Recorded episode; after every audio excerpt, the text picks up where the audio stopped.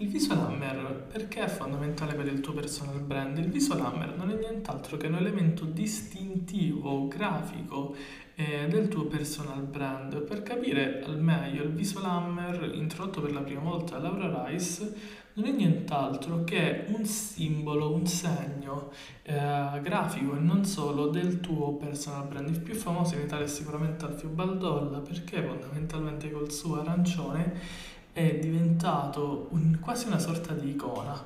Ma perché è così forte il visual hammer? Banalmente, nel momento in cui c'è questa sorta di overload continua esposizione eh, dei, tuoi, dei, dei tuoi non solo contenuti, riuscire a attirare immediatamente l'attenzione diventa fondamentale.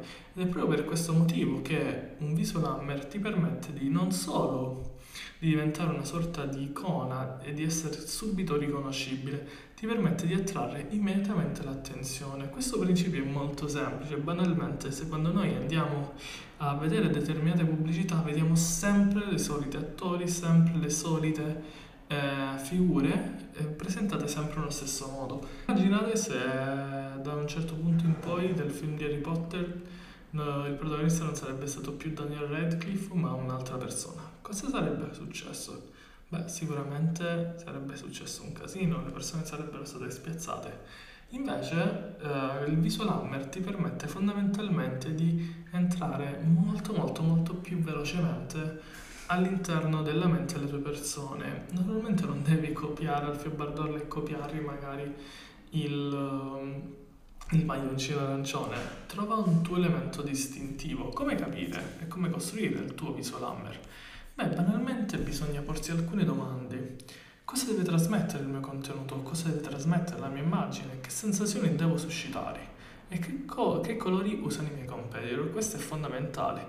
Subito per entrare, come abbiamo già detto, per entrare in un mercato bisogna immediatamente posizionarci all'opposto. Quindi se i nostri magari eh, competitor utilizzano il blu, noi utilizziamo il rosso. Questo esempio, vi faccio un esempio molto veloce. Team col blu, rosso Vodafone, arancione Wind, la 3 aveva quel grigio e poi il verde. Ognuno aveva un colore ben preciso. Alcuni consigli veloci.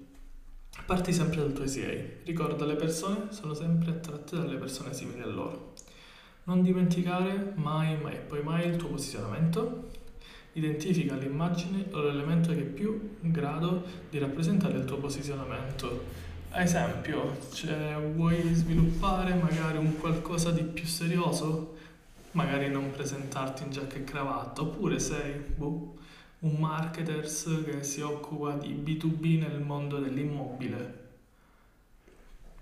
e vuoi entrare completamente in contrapposizione al tuo eh, mercato, togli completamente la cravatta e ti presenti magari in un t-shirt.